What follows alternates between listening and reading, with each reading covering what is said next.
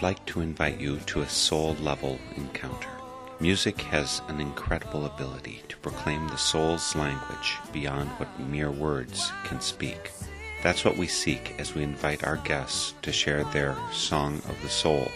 You will hear the music that has charted the steps of their spiritual journey, that has provided a touchstone in the soul's dark night and sung the heart's awe and joy when come to the light.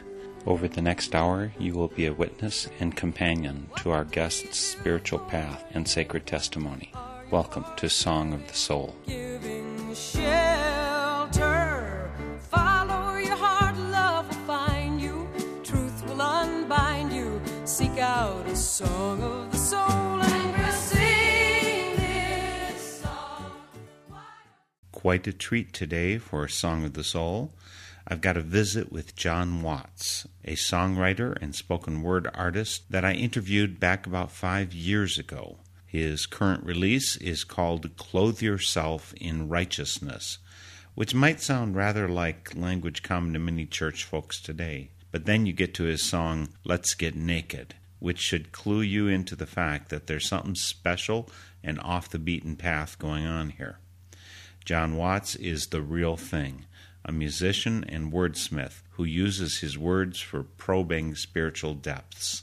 So get yourself ready for an experience you won't soon forget.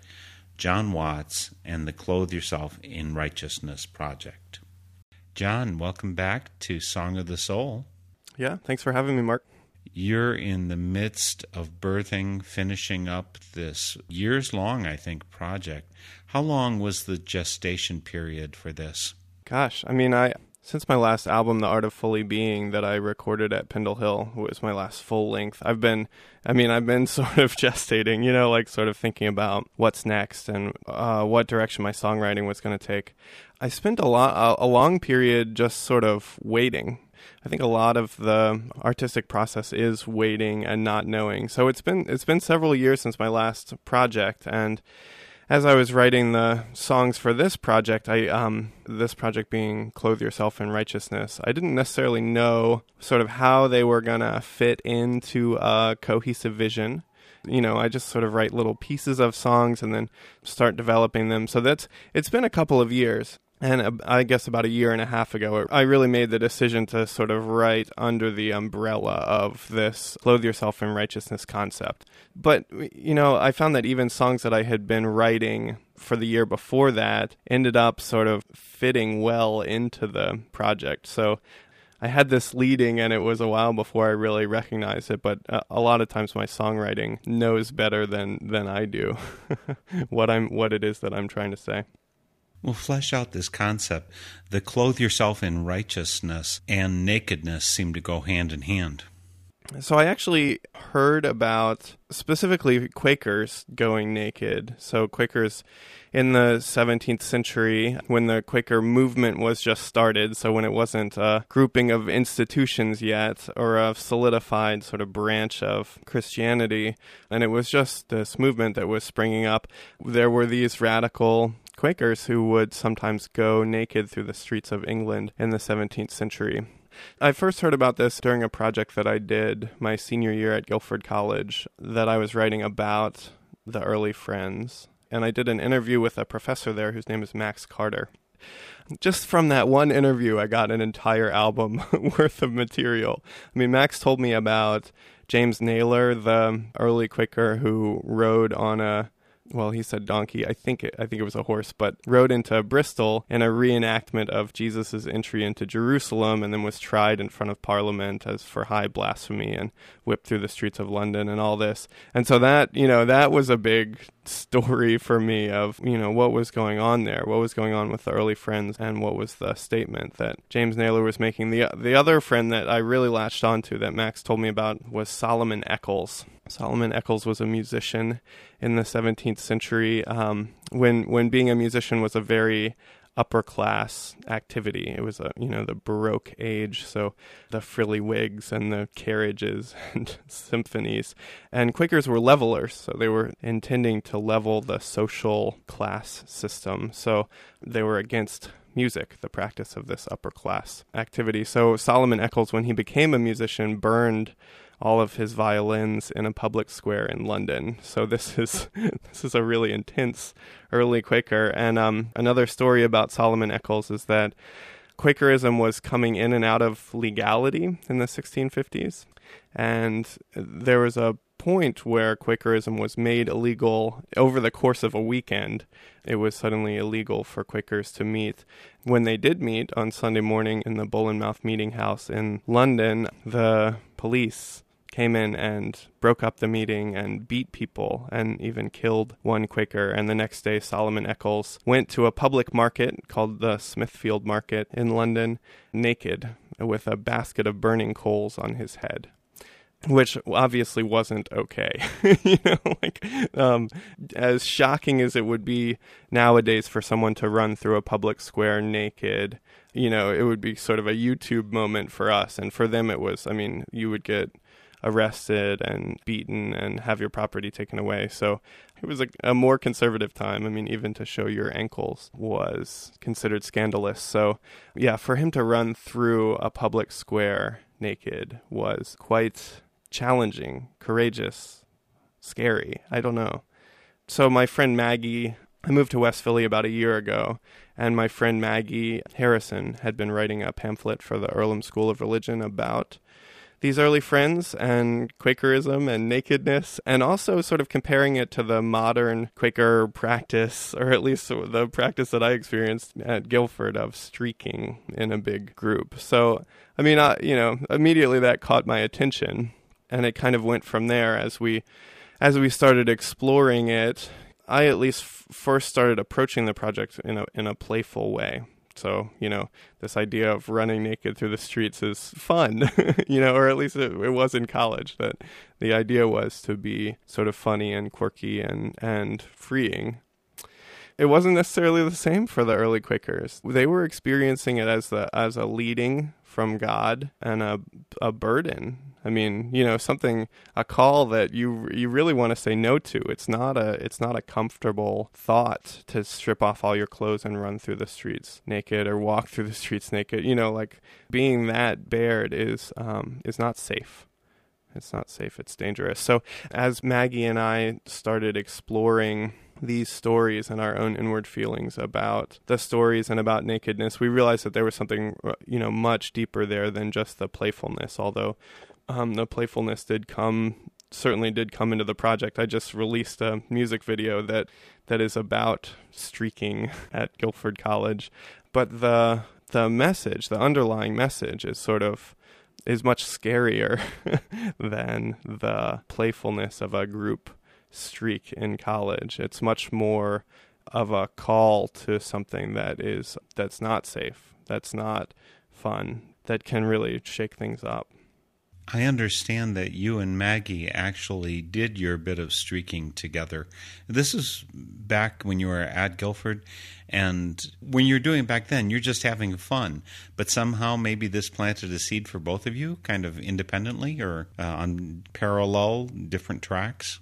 Yeah, so the the story about me and Maggie is that we didn't know each other very well at Guilford. We, you know, we were we were acquaintances and we were getting to know each other. And towards the end of our, we just had one year together there. I was a senior and she was a freshman, and I was doing my big project on Quakerism there. And and the nakedness piece was just a little. It was one thing that Max Carter had mentioned in an interview. It wasn't the focus of that project. So it it really was just this little seed that we weren't even really paying attention to. And and the funny thing is that Maggie and I one spring afternoon during the final exams suddenly just streaked around campus, just the two of us around the quad with, with no preparation, without planning it, just like I don't even know how, who initiated or, or how it started, but that was sort of the energy with which nakedness was a part of our lives. Was this um, totally playful activity?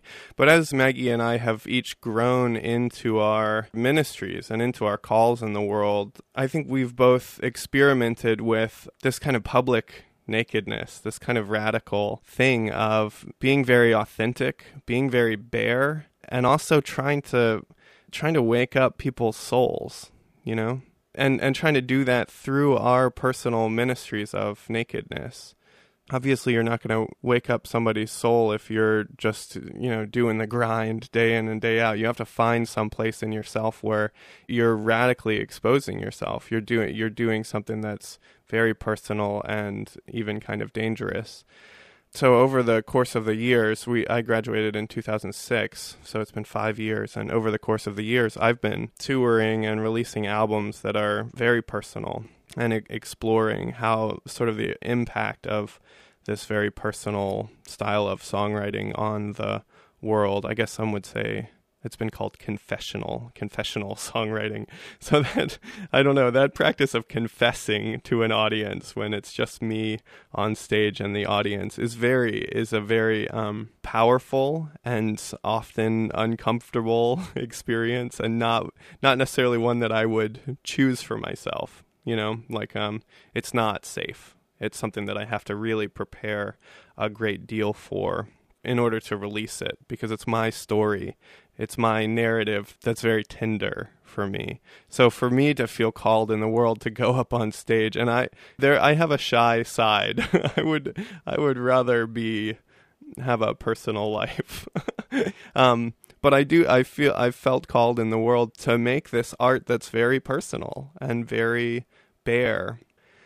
And I know that Maggie's Maggie's writing is also very personal. Um, the pamphlet tells stories about her personal life, and also she writes from the first person a lot. And I know that putting something like this out there into the world has been a sort of a bearing experience for her. So it's developed from this playful activity you know, this one thing that Maggie and I did spontaneously when we were at Guilford College into this conversation that we're having really about about nakedness, about stripping off the layers that are hiding us from the world, and then clothing yourself in righteousness from there. So the order goes get naked, let's get naked, and then let's clothe ourselves in righteousness.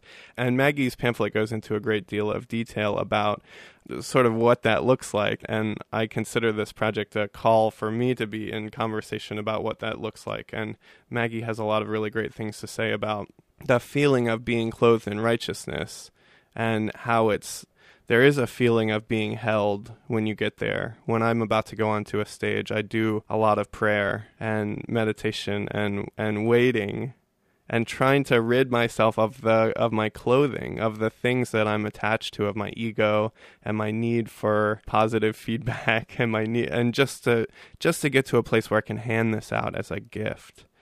And I feel like when I am in that place, when I'm handing it out as a gift and I have no expectations of how it's going to be received, I'm just present and loving, then I I'm clothed again. I'm reclothed in something that's even more powerful than the sort of walls that we put up and the things that we hide behind.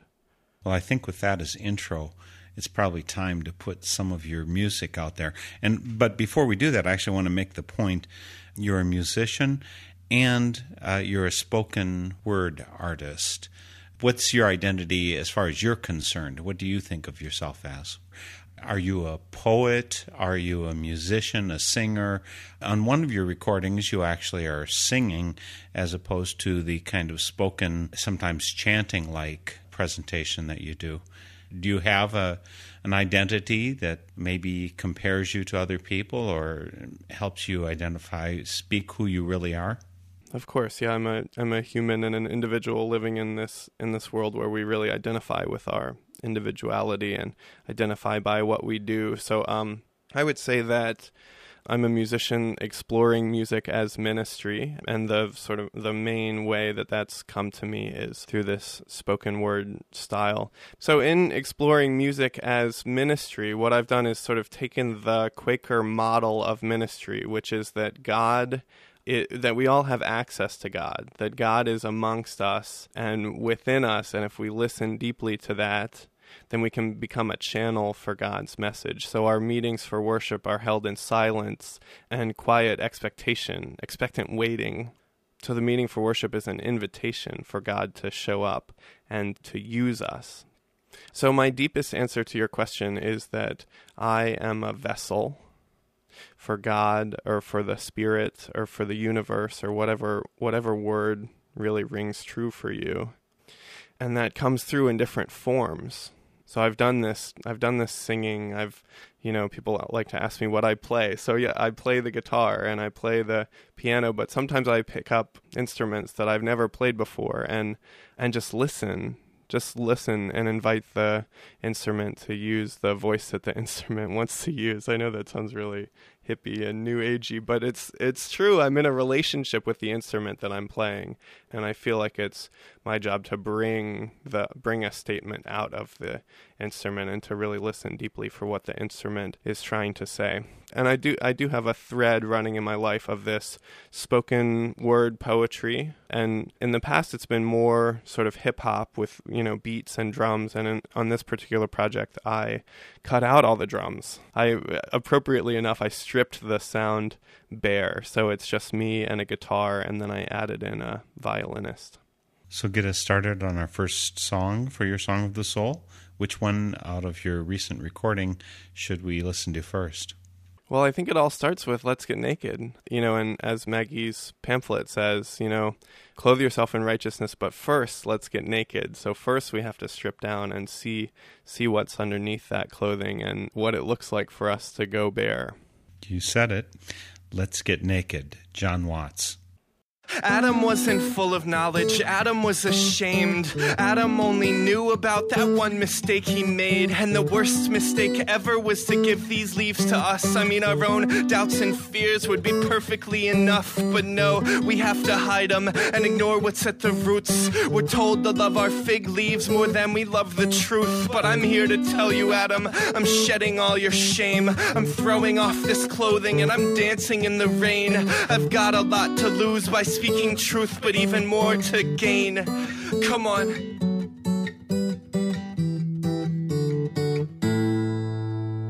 So let's get naked. Let your shame fall away like shedding blankets. Let your fear and your identity hang around your ankles. And let's run around. Show the world the stuff we found. The beauty we've kept hidden underneath these pounds and pounds of extra clothing. I'm shedding my self loathing and replacing it with trust. I'm only here to love. I'm through with thinking anyone's the judge. Come on.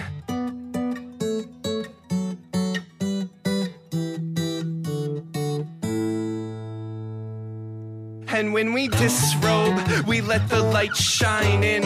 We strip off the stuff that was left from the lining. I'm not signing autographs because I don't even have a name. I left it at the party in a pile with all my pain. And I'm trained to cover up, I'm trained to hide this shame. I'm trained in the fine art of trying to remain sane in a world where judgment's passed, where people are condemned. We cover up our flaws long before we work on them. But I'm loving all my blemishes with sentimental tenderness. I'm writing down these sentences defenseless. And let's get naked. Let your shame fall away like shedding blankets. Let your fear and your identity hang around your ankles. And let's run around. Show the world the stuff we found. The beauty we've kept hidden underneath these pounds and pounds of extra clothing. I'm shedding my self loathing and replacing it with trust. I'm only here to love. I'm through with thinking anyone's the judge. Come on.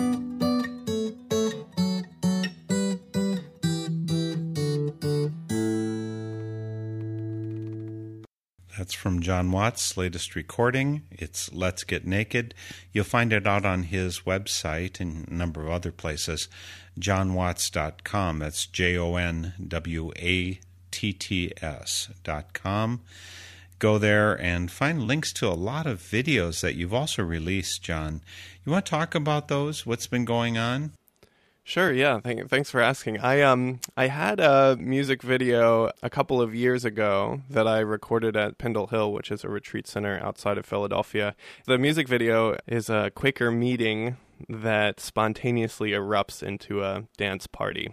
And I filmed it as a music video for my song Friend Speaks My Mind, which is a song about growing up Quaker. I grew up in Richmond, Virginia, in Baltimore Yearly Meeting, and they have a really strong camping program there. So I worked at all the summer camps and also was a really active young friend. So um, that song, Friend Speaks My Mind, is about sort of the the experience and the theology of growing up as a liberal FGC Quaker.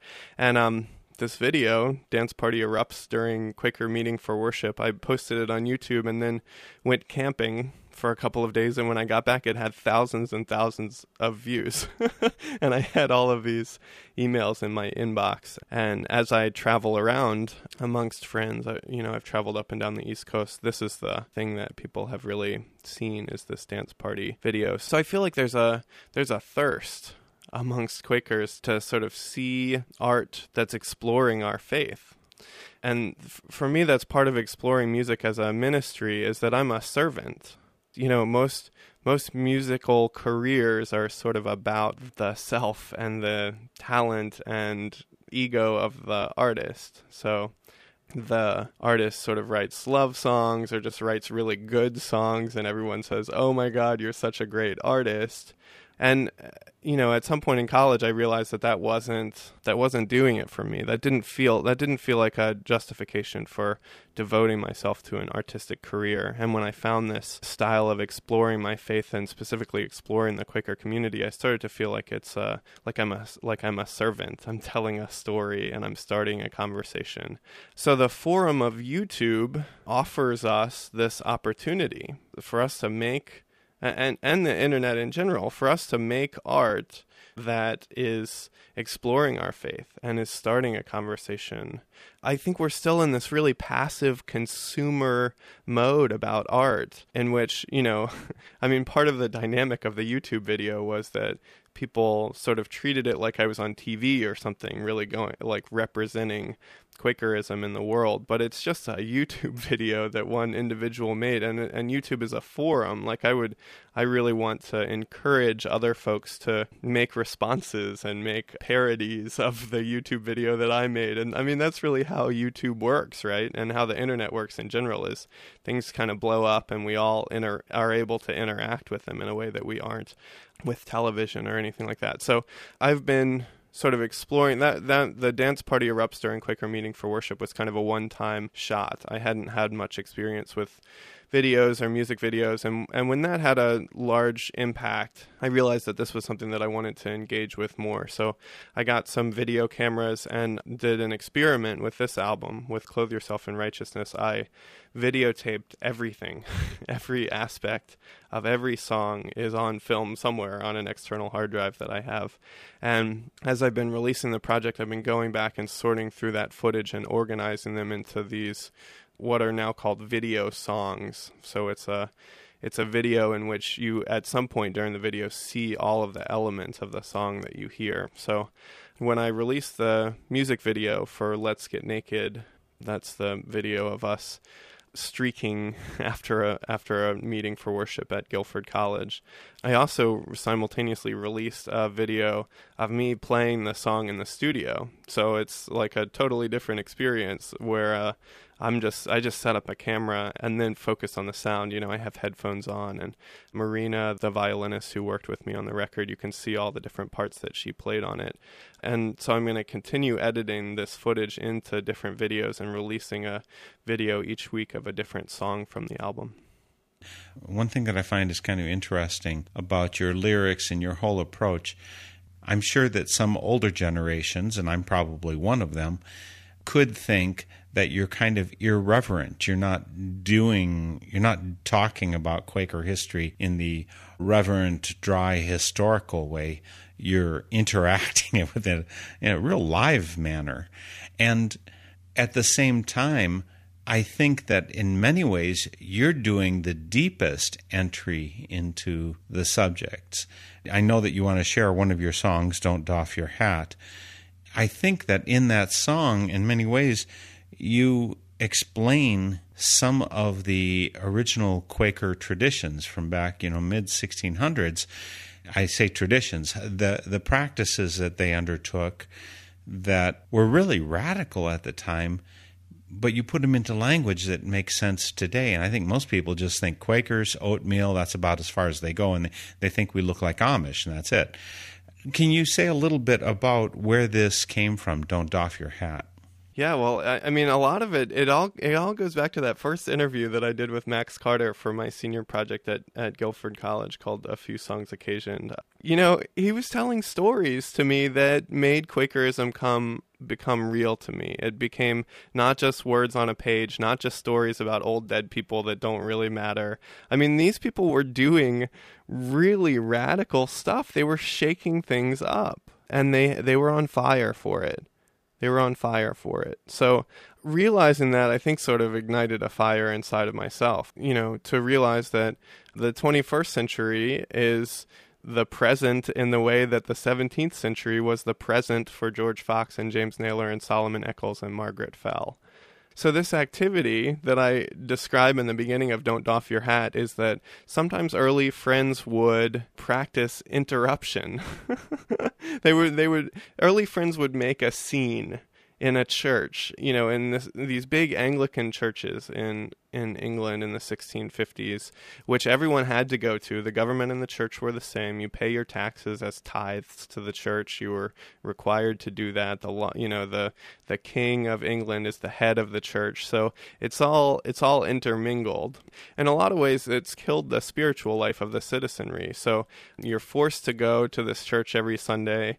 You don't have a particularly life giving relationship with the Spirit or Christ or the the Bible Bible. You just have this priest or this preacher who sort of hands you down what you're supposed to think. And and for a lot of people that's I mean that's the status quo. That's what you're doing. That's, you know, that's what everyone's doing.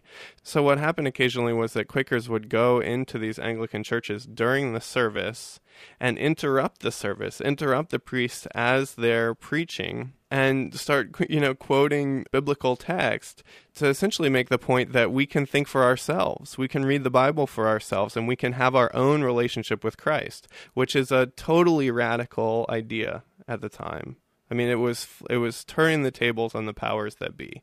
You know, this was a this was a disruptive behavior. you know, the, the, if if a friend did this, they would often be arrested. But I I've read stories about a Quaker going in and interrupting the service, and then people standing up and walking out with them you know having that having that change the whole service and the, and people's lives people's lives were being changed by this extremely disruptive you know not socially okay behavior. So don't doff your hat is an attempt to sort of capture the the feeling or the emotion of that kind of an event. So it starts off very slow, you know, you're in church, you're sort of thinking about other stuff, and then this Quaker comes in and just stirs things up in your heart and scares you and, you know, I say makes you turn away and and so I try to capture that energy in the song of this like sort of frantic disruptive behavior. The hook is it's like this, Mr. Quaker, in your broad brim hat. You don't doff that hat for nobody and that um, the practice of not doffing your hat was another socially disruptive behavior of social leveling. So you were supposed to always doff your hat in the street to someone who was a higher social rank than you. And Quakers decided that they weren't going to do that because they believed that everyone had an equal access to God. So this was another practice that they were getting arrested for and, and getting their property taken away for is not doffing their hat. Don't doff your hat. Jon Watts. The scene is calm. The pastor speaks. The people sit in their seats. The aisles are long. The church is dark. It's nearly impossible to find your spark. A woman coughs. A baby cries. The echo is infinite. Close your eyes. The air is musty. It smells like dust. You're wondering why you keep coming back. I mean, you could be working or flat on your back, enjoying the gifts of the creation. But a matter of law is a matter of fact. You pay a tithe to the church, and you pay more than a tax, you pay in spirit.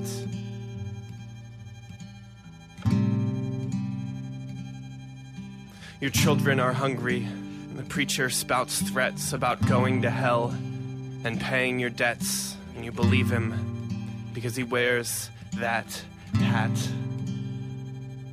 Then in strolls George Fox, looking like he knows something, speaking in verse as if the words weren't rehearsed. He makes people panic and they turn away afraid, immediately apprehensive till they heard him say, Yo, Pastor, yo, this pulpit is sacred, but so is the shop where I bought my shoes. And these people are sacred as they're sitting in their pews. They don't know God's love any less than you. And sometimes when the man is through with his verse, the people rise up and follow him out of the church, but most times he just gets himself arrested. He says that powers are vested in only the few, but God vested his powers into you. Come on. Yo, it's like this, Mr. Quaker, in your broad brim hat. You don't doff that hat for nobody. And if you did doff it often, it's a solemn little following of Christ or the inner light, whatever you can call it. Come on. In a prison in Exeter, a prisoner got a letter. He sits in the corner unspoken. Yo, they said he healed people. They said he might be Christ with a letter next to him unopened. He had written hundreds of pamphlets to the enemies of friends. God was sending him to listen to the answers. But one fanciful question that he had to entertain in the same way as he prayed to understand it. James Nayler hadn't slept for days. He might have missed the game plan in the following ways. But it also might be true that he was faithful. He keeps saying the fables don't favor the few, and that Christ speaks through me too. Come on. Yo, it's like this, Mr. Quaker, in your broad brim hat. You don't doff that hat for nobody. And if you did doff it often, it's a solemn little following of Christ or the inner light, whatever you can call it. Come on. And is he simple? Hell yes, that man is simple. With his simple dress, his simple speech, a simple smile upon his dimple. When he walks down the street, that street is his temple. When you got the right cinnamon, any place is cinnamon. When he sees a noble man, he doesn't call him you, cause he's talking to one person, not two.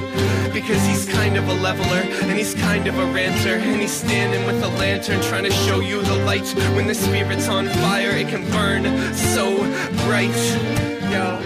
Yo, it's like this, Mr. Quaker, in your broad brim hat. You don't doff that hat for nobody.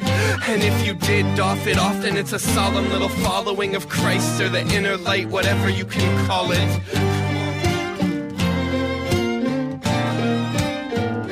Okay, so to Mr. George Fox, don't doff your hat.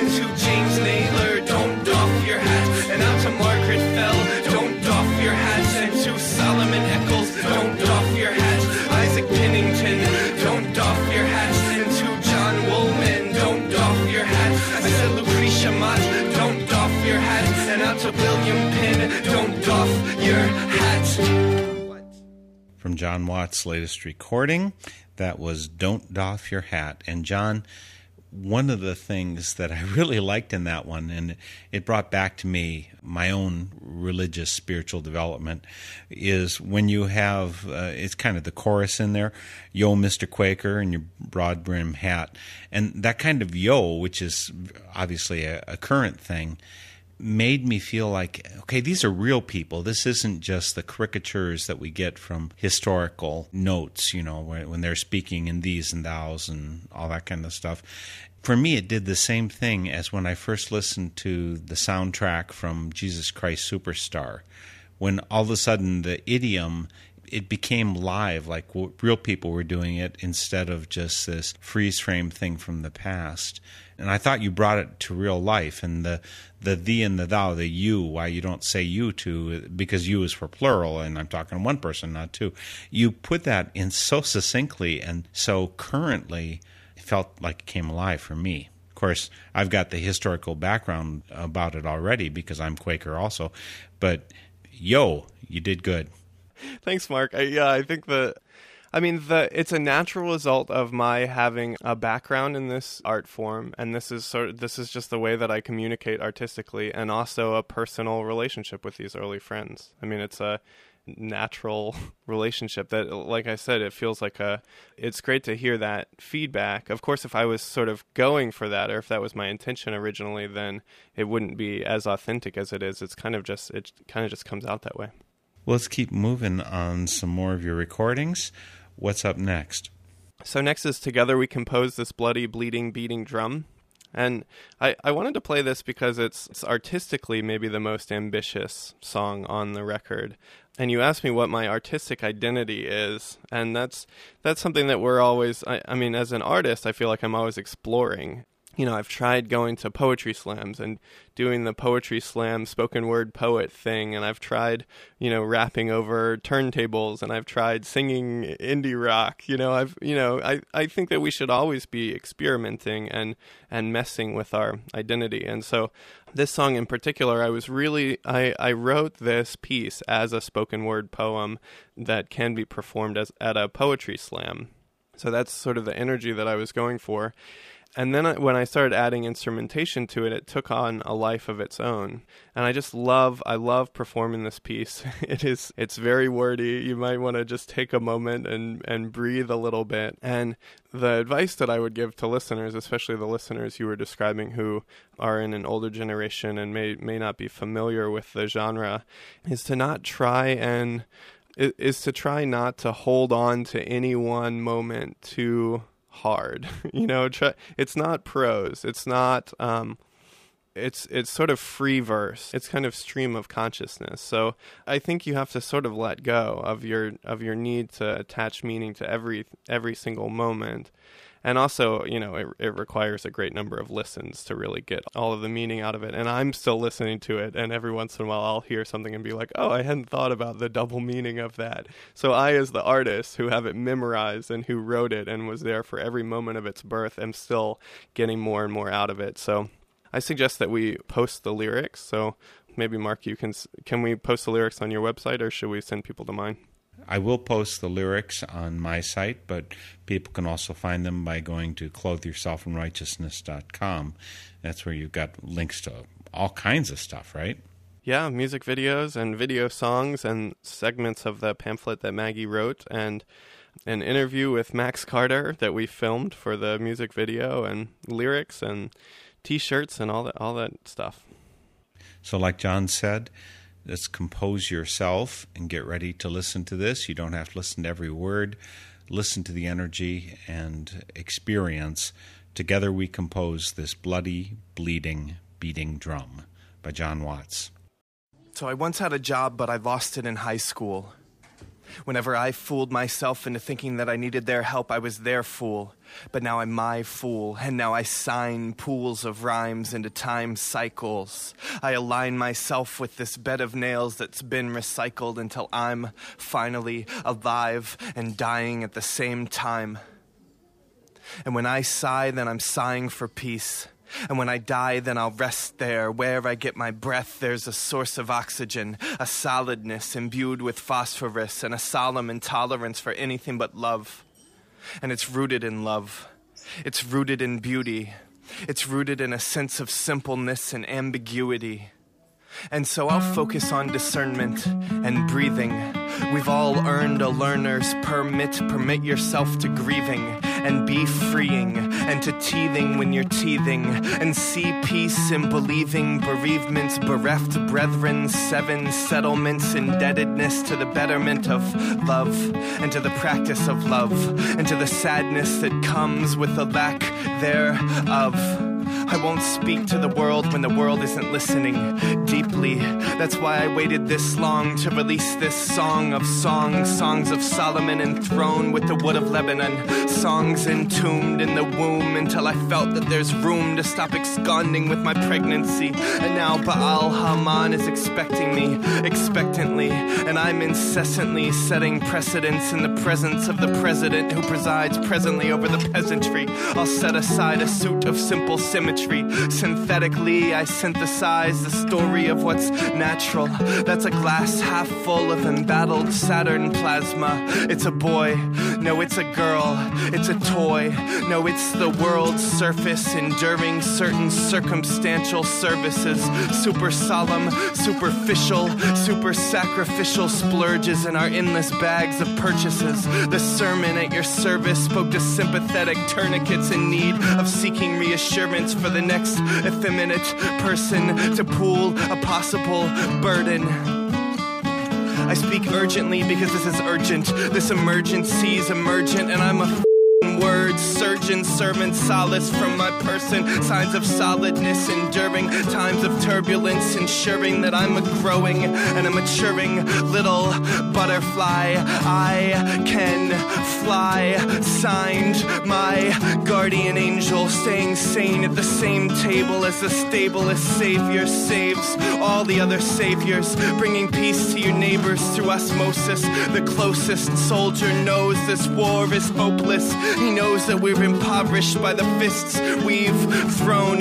So now our foes can go home and we can plow the ground with swords we've melted down and use them to harvest all these seeds we've sown. So now we're saying prayers of gratefulness like grace is all we've known. We're singing songs of freedom like they're songs we've always sung. We're swinging sits like pendulums connecting one and one and one and one and one. We're sweetly leaking Jesus juice like Abraham's last son. Tell Isaac that his time has finally come.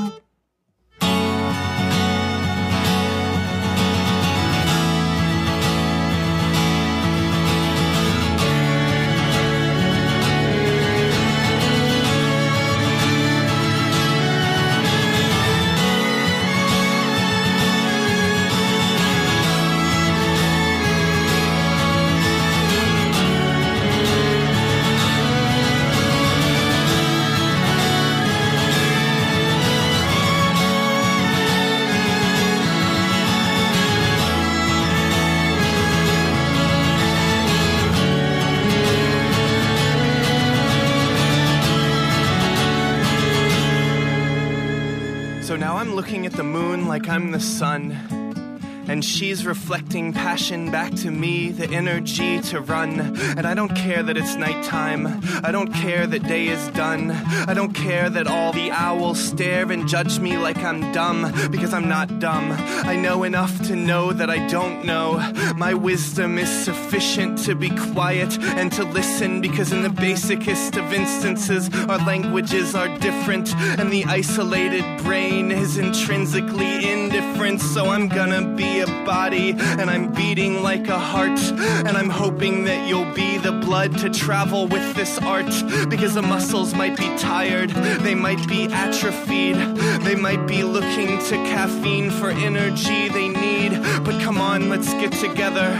Someone be the lungs, someone be the need to breathe, and someone be the tongue, someone be the eyes and ears, and someone be the hands, someone who can persevere the feet on which we stand, and you're the rock body.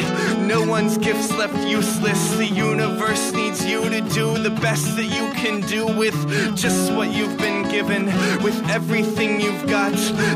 Finite contribution fills a hole that mine does not, and together we can stand, together we can run, together we collect our calories straight from the sun, together we envision all our lives combined as one, and together we compose this bloody, bleeding, beating drum. Come on. That song is a mouthful. Together we compose this bloody, bleeding, beating drum. How long did you have to practice, Jon, before you could say that without any hesitation, or maybe just flows off your tongue? That's that's natural for you.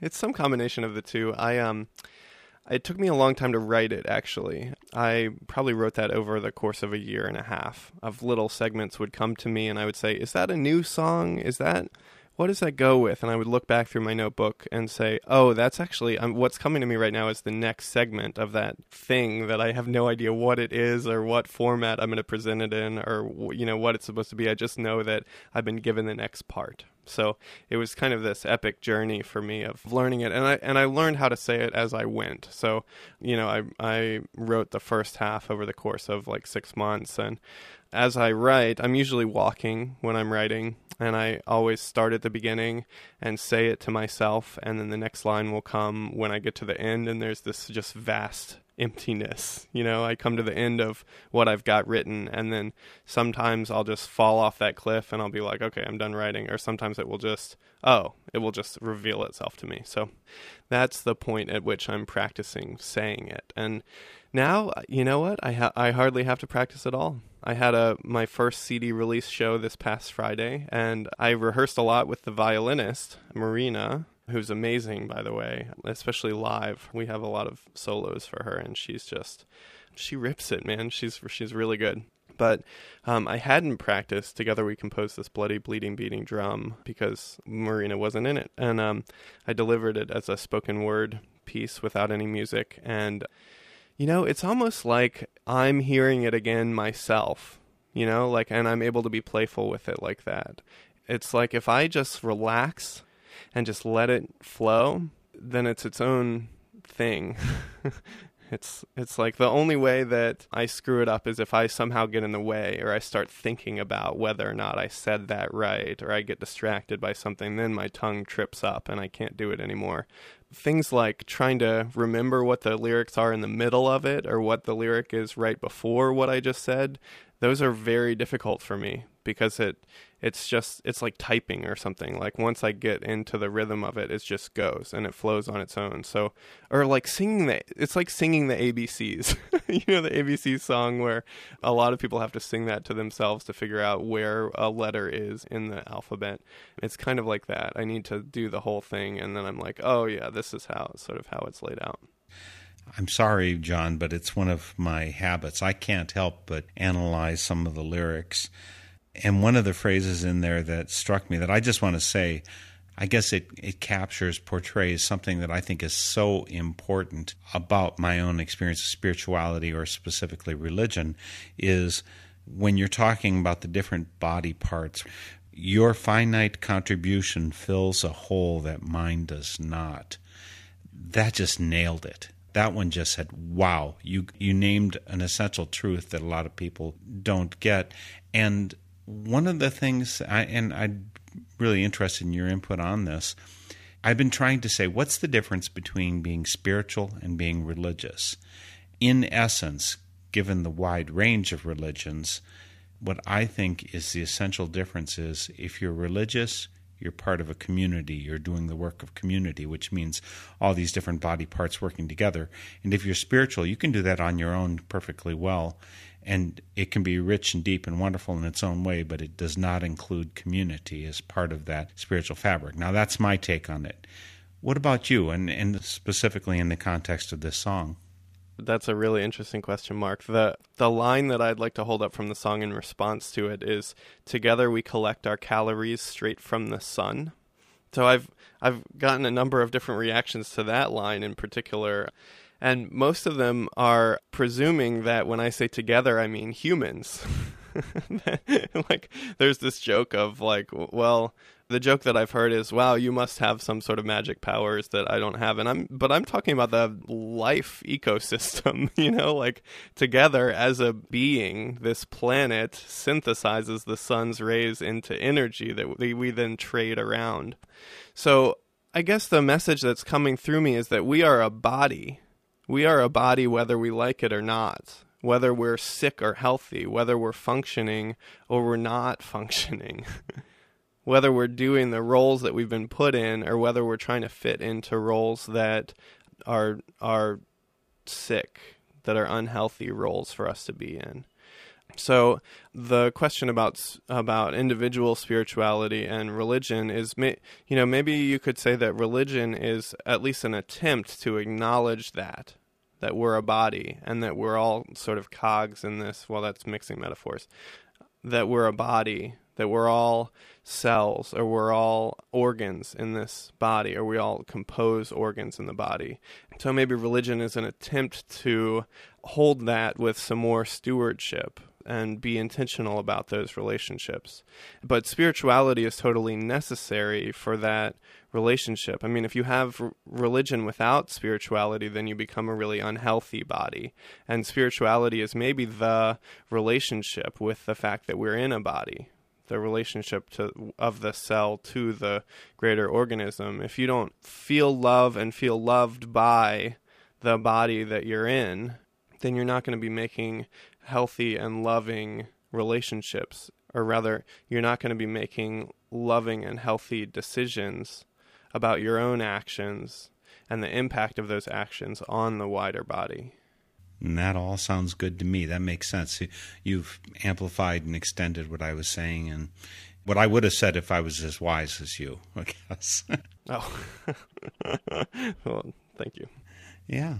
Uh, one other thing I wanted to mention about that song there's a couple places in there which are biblical allusions. And early Quakers, even though they didn't, in a lot of ways, they were considered to be heretical because they didn't do things in churchy ways. They didn't do them in the same ways that the high church in England was doing at that point. And yet, I've heard it said that they breathed scripture and it felt to me like when you were in there you were you were breathing scripture when you you're talking you you have some words about song of song this that's why I waited this long to release this song of songs songs of Solomon enthroned with the wood of Lebanon and I'm going that's that's straight out of the Bible but in an, what I think for many people is an unlikely place well you know what I um so the early friends were my in to the Bible. The environment in which I grew up in was not conducive to studying Christianity. And and in a lot of ways I would say that Christianity has a has a pretty bad rap right now. You know, like the sort of political movement of Christian evangelicals is giving, you know, giving the whole thing a pretty bad name.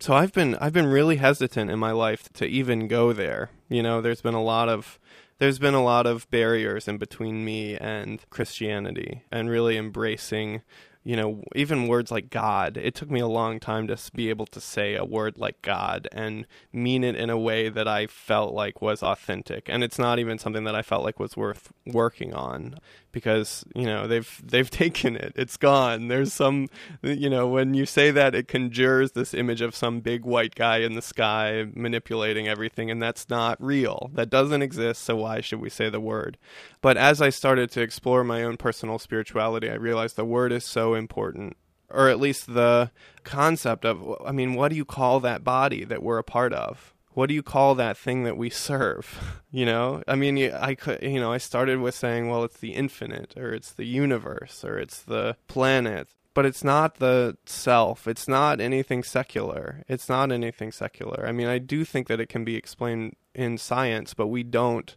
have an explanation for it right now and it's the mystery. It is a mystery and it's a mystery that we're interacting with or that we can be and that we all have access to. So I've been trying to sort of reclaim that word God and, and also in exploring the early friends, I've felt called in my own way to start exploring the Bible and scripture. And one of the ways that I'm doing that is through my art, is sort of welcoming in, especially in this moment in this poem, just welcoming that ancient wisdom that was originally written in Hebrew by people who existed in the present. You know, there was a there was a moment when that the Bible, the stories that we know now were being told word of mouth in the present moment and they were alive.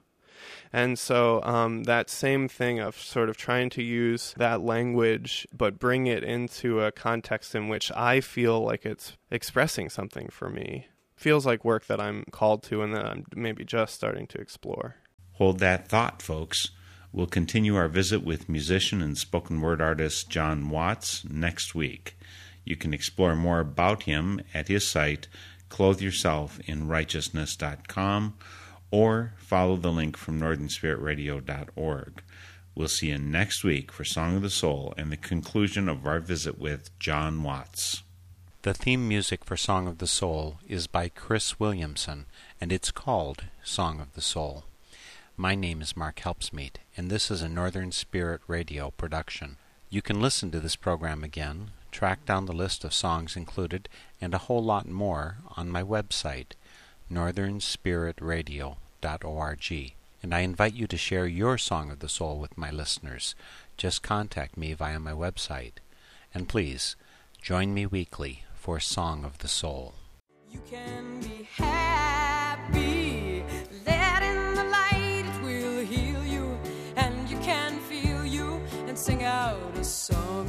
so